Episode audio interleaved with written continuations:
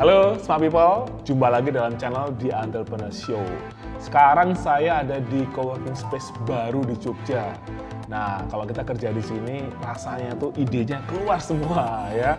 Dan kali ini saya akan mengundang pengusaha muda yang merintis bisnis ini. Simak video ini sampai selesai, klik tombol subscribe untuk mendukung channel ini, menyebarkan virus entrepreneur ke seluruh dunia.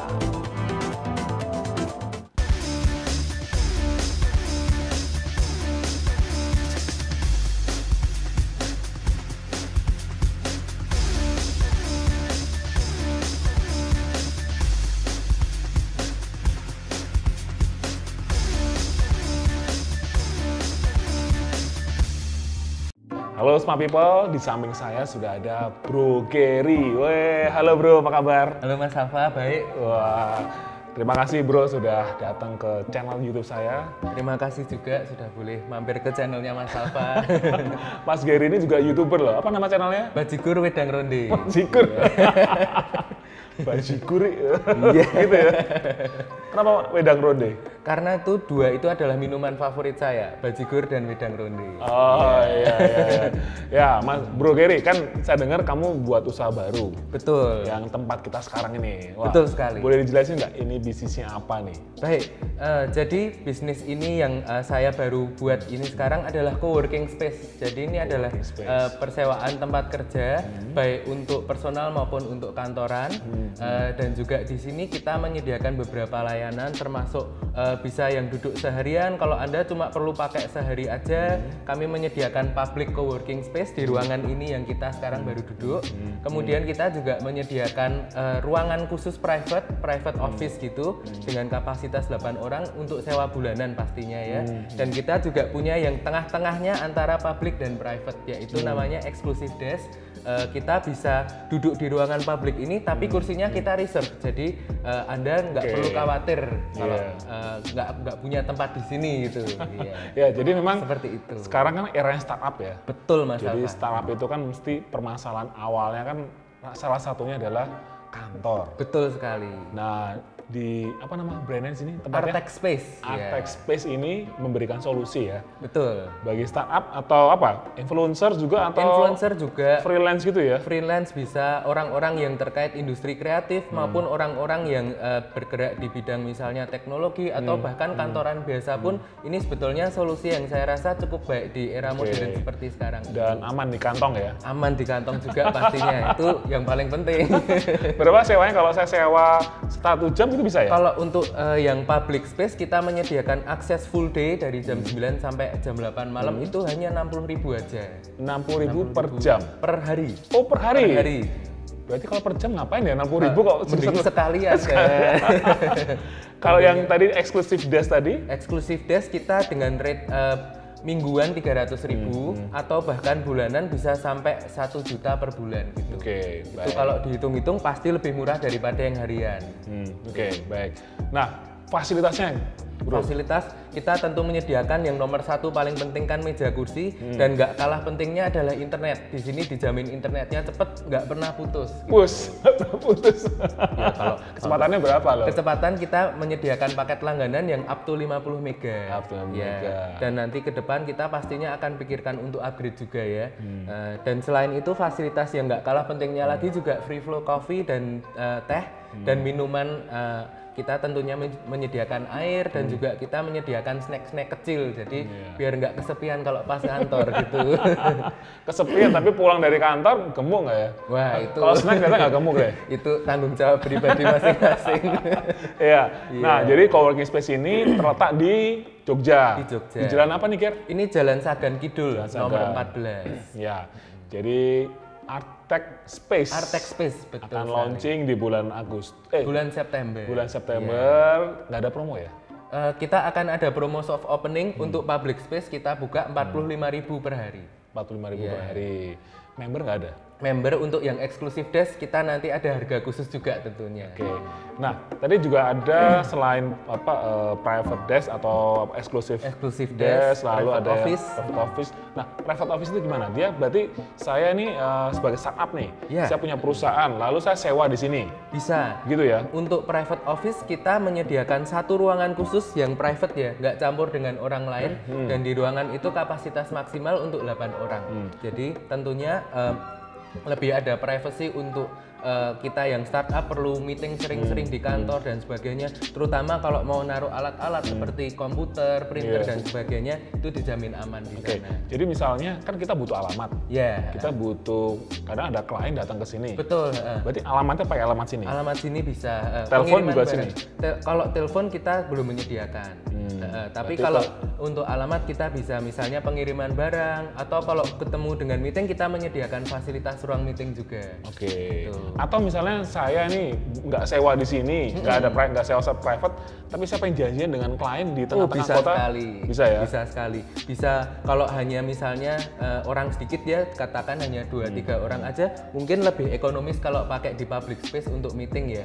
Tapi kalau misalnya perlu meetingnya private mau mengomongkan hal-hal yang agak penting dan perlu privacy gitu. Butuh perlu proyektor juga. Pakai proyektor juga kita menyediakan ruang meeting khusus dengan tarif per jam gitu. Berapa per jam, Ger? 200.000 yang paling murah. 200 ribu per jam. Iya. Dapat snack nggak ya? Eh, kalau itu enggak. Nggak usah. Kalau yang itu sementara kita menyediakan minuman aja, air ya. eh, Air, air putih. Air putih. Teh lah, kasih teh lah. ya nanti bisa ditambah. Nah, Bro Gary, sekarang kita ngobrol Iya. bisnis nih. Jadi, waktu kamu memutuskan untuk bisnis ini, atau sebelumnya pertanyaannya begini, sebelum bisnis ini, bisnisnya apa? Sebelum itu saya banyak eh, berkecimpung di dunia laser cutting Mas Alfa. Laser cutting. cutting. Jadi kita eh, eh, perusahaan penyedia jasa laser cutting dan grafir untuk bahan-bahan seperti akrilik, kayu, eh, kertas, kulit juga kita nggarap lebih sebagai jasa ya. Jadi orang-orang yang pengen menambah value ke barang produksinya dia. Misalnya pengrajin bikin logo atau mau membuat barang. Nah, kita banyak berkecimpung di situ Mas Alfa. Oke. Hmm. Nah, lalu muncullah ide namanya coworking Coworking, space ini. betul. Dulu awalnya gimana? Awalnya sebetulnya kita dulu belum mau bikin coworking. Kita sebetulnya berpikiran bahwa kita ingin membesarkan eh, eh, laser cutting kita dan juga menambah kapasitas kita di jualan retail. Cuma setelah dipikir-pikir dengan eh, kita melihat ada market di coworking karena sekarang zamannya kan apa-apa serba digital, apa-apa startup dan lain-lainnya butuh solusi untuk tempat kerja gitu Oke. kita melihat ada peluang di situ dan saya rasa ini saat yang tepat ya karena kan meskipun sudah banyak coworking tapi kami rasa kami bisa menyediakan sesuatu yang berbeda dari yang lain gitu. Oke. Nah, kita pengen ngobrol nih. Jadi Smart People ini juga pengen tahu nih proses ketika Gary membuat suatu usaha ini langkah-langkahnya gimana, Gary? Tentu saja nomor satu saya harus planning yang matang betul.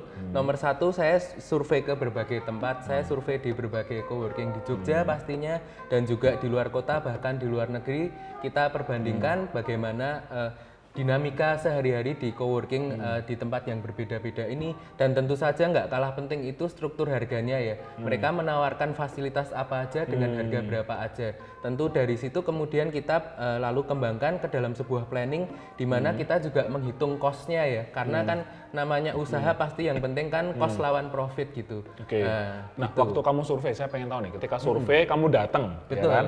Apa yang kamu lihat pertama kali? pertama kali justru visual tempatnya. Visual tuh maksudnya interiornya, interiornya atau tentu, aksesnya?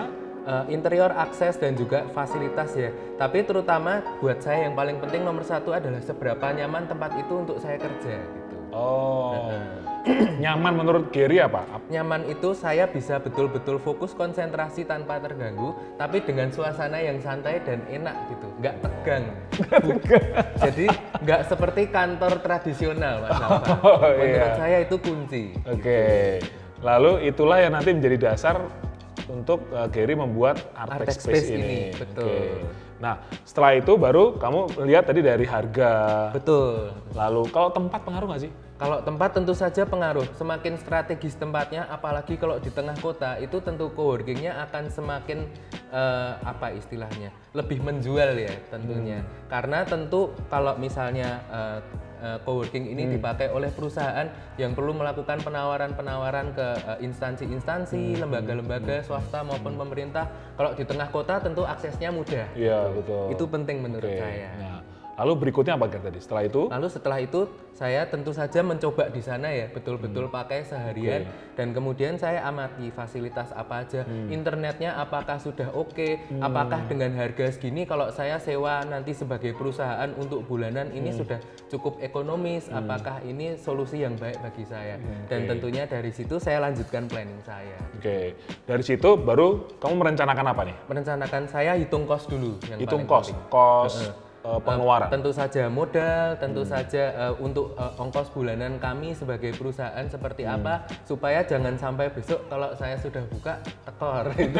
Yang penting itu kalau Iya. saya. Ketika kamu mau menghitung modal nih, apa aja Iya. sih biasanya dipakai biayanya? Tentu saja nomor satu kan tanah dan bangunan Tanah ya, dan itu bangunan. sangat penting. Oke. Dan kemudian kita yang harus hitung adalah interiornya dari fasilitas Hmm. eh, kursi dan meja itu tentu pengeluaran yang sangat tinggi ya, Hmm. pengeluaran yang tidak mudah. Dan juga selain itu eh, fasilitas yang terutama nggak kalah penting adalah internet. Di Hmm. sini menurut saya internet nggak bisa dikompromi ya, harus yang betul-betul cepat Hmm. dan nyaman dan eh, untuk dipakai orang banyak nggak boleh sampai lemot gitu. Oke. Ya. Kalau bicara bangunan dan tanah itu, menurut kamu berapa luasnya yang ideal? luasnya yang ideal ya. Kalau seperti eh, tempat kita saat ini mungkin 300 meter persegi, 400 meter persegi, tapi tentu saja ada baiknya bahwa dibikin untuk bisa bertingkat. Hmm. Karena kalau hanya satu lantai dicampur untuk eh, public dan private, tentu yang private keganggu nanti. Oh, ya, iya, iya, ada pemisahan untuk privacy itu penting menurut saya. Hmm, Oke. Nah dari situ baru dihitung biaya-biayanya. Betul. Apa yang kamu hitung, Ger? Eh, tentu saja untuk bulanan yang penting kita selalu ada eh, kos untuk labor ya untuk karyawan yang bekerja di sini staff OB security dan sebagainya kita tentu perhitungkan lalu maintenance untuk furniturnya sendiri Mas Alfa kita juga perhitungkan karena nggak mungkin akan selamanya furniture ini be- bisa bagus dan rapi seperti ini ya pasti ada kalanya perlu perawatan atau bahkan sampai penggantian lalu kemudian juga listrik air sewa tanah dan sebagainya itu semua kita perhitungkan dalam bulanan Jadi itu yang harus dihitung supaya nanti dari artinya ketika kita menghitung ini, Iya. itu nanti tujuannya untuk menghitung biaya sewanya. untuk menghitung biaya sewa dan harga yang kita tawar- tawarkan ke customer Oke. Nah, dari situ baru nanti eh, ketemu harga rupiah yang ditawarkan kepada customer. betul Artinya kamu punya asumsi ya, berarti ada asumsi rencana pendapatannya berapa, Betul. rencana pengeluarannya berapa, betul sekali Mas Alfa rencana profitnya berapa. Tentu saja ada dan kita mesti mentargetkan minimal kita untuk sebulan itu harus ada berapa puluh orang yang di public space, berapa yang di private space, coupling kami tersewa, penggunaan ruang meeting dan juga untuk yang eksklusif desk semua ada hitungan minimal per bulan. Oke. Di sini kalau di coworking space apa sih satuannya? Meja atau kursi? Satuannya kursi tentunya. Satuannya kursi. Di Artek Space ada berapa kursi? Kalau di Artek Space yang public space kami menyediakan 50 kursi 50 kursi. kapasitas 50 kursi dan untuk yang private space kami Hmm. menyediakan empat ruangan masing-masing 8 kursi. Masing-masing 8 kursi. Kalau yang ruang meeting ada berapa? Kalau ruang meeting satu kita ada yang 10 kursi, Hmm. lalu yang ruang meeting kecil kita menyediakan 6 kursi. Oke. Nah dari situ kita sudah tahu ya total modal belanja untuk membuat suatu coworking space. Nah berarti Gary ada target dong dari 50 kursi ini. Betul, harus targetmu tercapai. Berapa Untuk persen? public space per hari paling nggak kita harus mencapai 20 kursi. 20 kursi per 20 bulan. kursi per hari. Oh 20 kursi per 20 hari. kursi per hari. Untuk private space kami harus mencapai minimal 4 coupling sudah terisi. Hmm. Iya. Oke.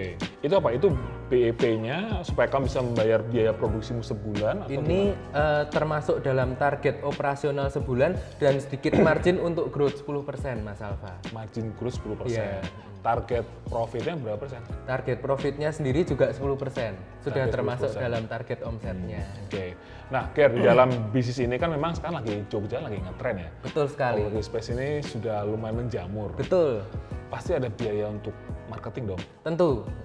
Marketing kita untuk planning kami akan lebih dititik beratkan menggunakan sosial media baik itu maupun kita secara gratis maupun berbayar dengan pasang iklan ataupun ads baik di eh, Instagram, Facebook dan sebagainya. Dan tentu kami akan eh, put effort di sana ya karena nggak bisa juga kita kalau marketingnya nggak kuat kita tenggelam dengan yang lain gitu. Iya. Betul. Berarti harus kuat berenang. Betul. Setuju Mas Rafa. Iya. Nah, jadi ketika Gary mendesain ini tadi ada ada marketing dibajetin lah marketing ya. Mate- Marketing tentu kita budget. Dibajetin lalu pasti harus punya keunikan dong dengan Betul.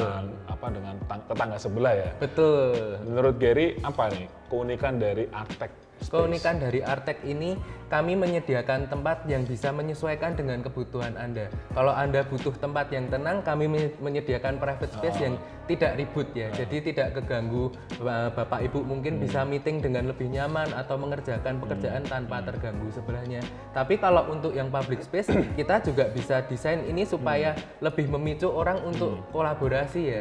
Misalnya dengan temannya mau meeting dan sebagainya, suasananya lebih nyaman tentunya. Ada solusi nggak? Kalau misalnya saya sudah kerja, pusing, penat, pengen apa refreshing, itu refreshing. solusinya apa? Ah, Kami menyediakan tentu saja lounge area. Di sini ada sofa supaya kalau kita sudah capek kerja bisa duduk kemari sambil lihat-lihat handphone Ah. agar agak hilang stresnya lalu kembali Iya, bekerja lagi. Tentu saja juga ada snack dan minuman gitu. Sebenarnya ada loh di lantai satu tuh loh. Oh, tentu saja.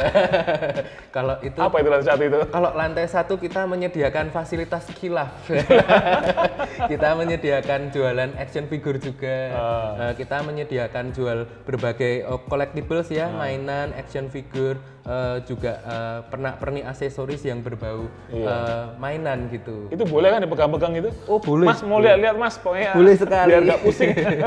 Lihatin action figure apa? Action hot eh, hot hot, Hot toys, ya. Hot Eh, toys ada. Gundam kita juga ya. Gundam, ada. oke. Itu juga pengaruh loh buat ini. itu juga membantu. Semoga dengan apa ya sudah stres melihat itu, ke tingkat stresnya turun gitu ya Mas Alfa. ya. Iya, oke. Hmm. Nah, Ger, dalam waktu 2 atau tiga tahun ke depan, Artek Space ini mau kamu kembangkan sebesar apa nih? Tentu saja dalam jangka panjang kita nggak mau hanya dengan bangunan ini saja dan segini-segini saja. Tentu kita akan berpikir untuk mengembangkan di properti yang lain gitu. Kita tentu saja akan mencari lokasi yang baru yang mungkin lebih baik dari ini atau lebih strategis dan kita kembangkan di sana juga gitu. oke. Jadi Target jangka panjang kami. buka cabang baru ya. Betul. Kalau dari fasilitas mungkin ada rencana yang apa kami gitu? bedakan tentu saja kami ingin nggak cuma menyediakan fasilitas tempat kerja tapi s- one stop solution ya Mas Alfa. Kami ingin kembangkan supaya mungkin ada fasilitas minimartnya supaya kalau coworker di sini membutuhkan sesuatu apa tersedia gitu. Ger, kalau bicara one stop service kan sebenarnya saya lihat beberapa di Instagram coworking space ya. Mereka itu kan eh, banyak mengadakan event ya, Betul, ngadain acara-acara, Betul mereka pendekatan ke komunitas. betul. Itu kamu kerjain juga. Kita juga di sini tidak akan lama lagi kita akan punya event space di lantai paling atas. Itu memang paling cocok untuk kegiatan komunitas, untuk seminar kecil, talk show, untuk kelas kecil, workshop gitu. Memang itu paling cocok dan memang itu yang kami inginkan ya sebagai coworking untuk bisa menjalin kolaborasi. gitu. Hmm. Jadi ada event-event yang memang komunitas bisa pakai acara di atas itu. Betul, bisa dipakai dengan ruangan yang eh, fasilitasnya cukup baik lah. Iya. Artinya kalau misalnya ada smart people nih dia punya komunitas, Betul. aku mau dong buat acara di atas, Silahkan. bayar nggak, Ger? Oh tentu saja. tentu saja. Kita akan buka harganya. eh, saat ini masih dalam proses pengerjaan, tapi nanti dalam waktu dekat tentu saja bisa smart people cek ke Instagram Hmm. kami di eh, @artek.space. Outdoor Nah, space. Oke. Artek.space. Jadi bisa buat acara di situ. Betul. Kapasitas berapa sih? Kapasitas maksimal 50 orang. Kapasitas Tersedia 50 parkir orang. juga. tersedia parkir. Iyalah, parkirnya luas kalau di sini. ya. Ada basementnya ya. Ya, di lantai 4 ya. Di lantai 4 event space kami. Oke, baik. Ger, tadi kan kamu membuat usaha itu memang harus dihitung betul ya. Betul Mas Alfa. Jadi kita benar-benar tahu biaya kita itu berapa setiap bulan. Betul. Lalu kita sudah invest berapa. Betul. Nah, tapi ada pengalaman saya begini. Jadi banyak sekali eh, pengusaha dia itu baru nih buat usaha dua tahun udah tutup. Hmm. Kalau menurut Gary kenapa itu? Kalau menurut saya itu perhitungannya kurang mantap di awal Mas Alfa. Mungkin perhitungan kos kurang tepat atau dia hanya cenderung mengikuti harga kompetitor tanpa punya perhitungan sendiri untuk biayanya dia. Menurut Hmm. saya kasus yang banyak terjadi seperti itu. Iya. Kan dia pasti kadang-kadang pengusaha ini maunya lebih murah kan. Betul. Tetangga sebelah mungkin 40.000 per jam, ya kita 25.000 Iya. lah gitu. Betul sekali.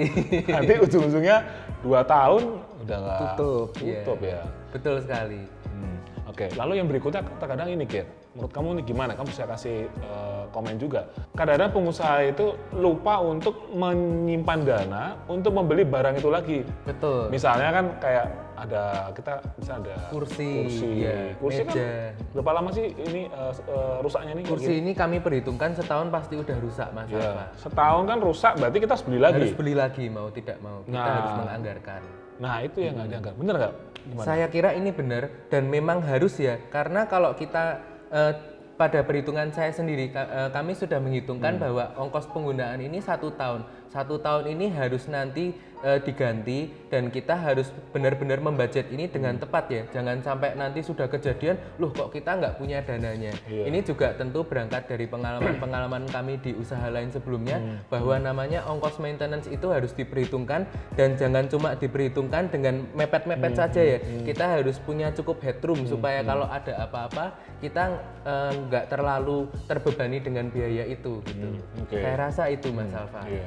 Ya, jadi itulah mungkin smart people nanti kalau punya usaha ya harus dihitung betul-betul ya. Betul Mas Alfa. Harus dirinci nih berapa investasi yang Investasi, dikeluarkan, lalu biaya bulanan, biaya bulanannya dan harus ditabung betul, keuntungannya. keuntungan dan maintenance juga. Dan maintenance. Ya, terkadang kalau pengusaha muda itu dapat untung ya udah Iya. dihabisin gitu.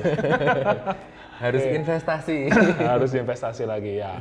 Nah, Bro Gary, ini kan yang nonton video saya ini kan smart people yang sedang bersemangat Betul. ada yang sudah punya usaha, ada yang ingin masih merintis usaha. Betul. Dari pengalaman hidupnya Bro Gary nih, wah, lulusan Amerika, Iya. jurusan Electrical. electrical. Iya. Angkatan berapa sih kalau Saya lulus pada tahun 2011. dulu? 2011? Iya.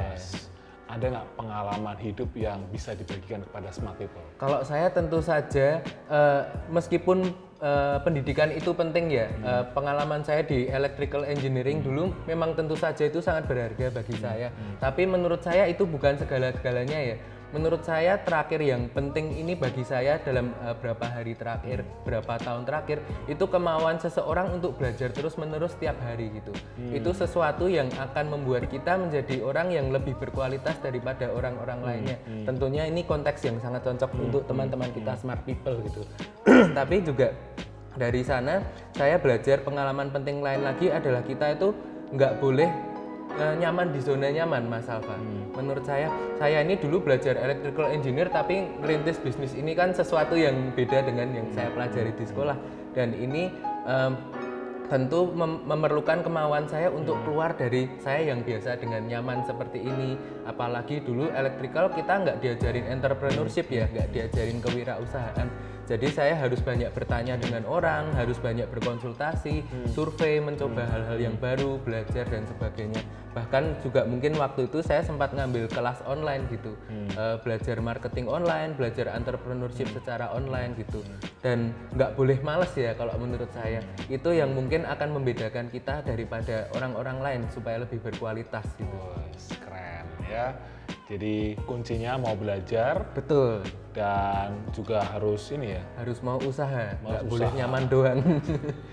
kadang-kadang kan ada beberapa pengusaha itu kan dia gagal sekali ya udahlah mungkin nggak bakat di usaha gitu ya Ya, itu menurut saya nggak boleh. Eh, Saya juga merasa saya bukan seseorang yang berbakat dalam kewirausahaan ya, tapi saya ada keinginan untuk menjalani ini. Saya rasa keinginan itu harus selalu diperkuat dan dipupuk, harus disemangati terus dan kita harus selalu menginspirasi diri kita gitu, supaya ini jangan sampai mati dan kemudian hanya hanya jadi passion sesaat ya istilahnya Mas Alfa ya. Mungkin dari saya itu yang paling eh, berharga gitu. mantap ya oke Bro Gary terima kasih sudah menginspirasi buat kita semua Terima kasih Mas Alfa. Terima kasih buat semua people yang sudah menonton video ini sampai selesai. Semoga bermanfaat dan keep the passion real.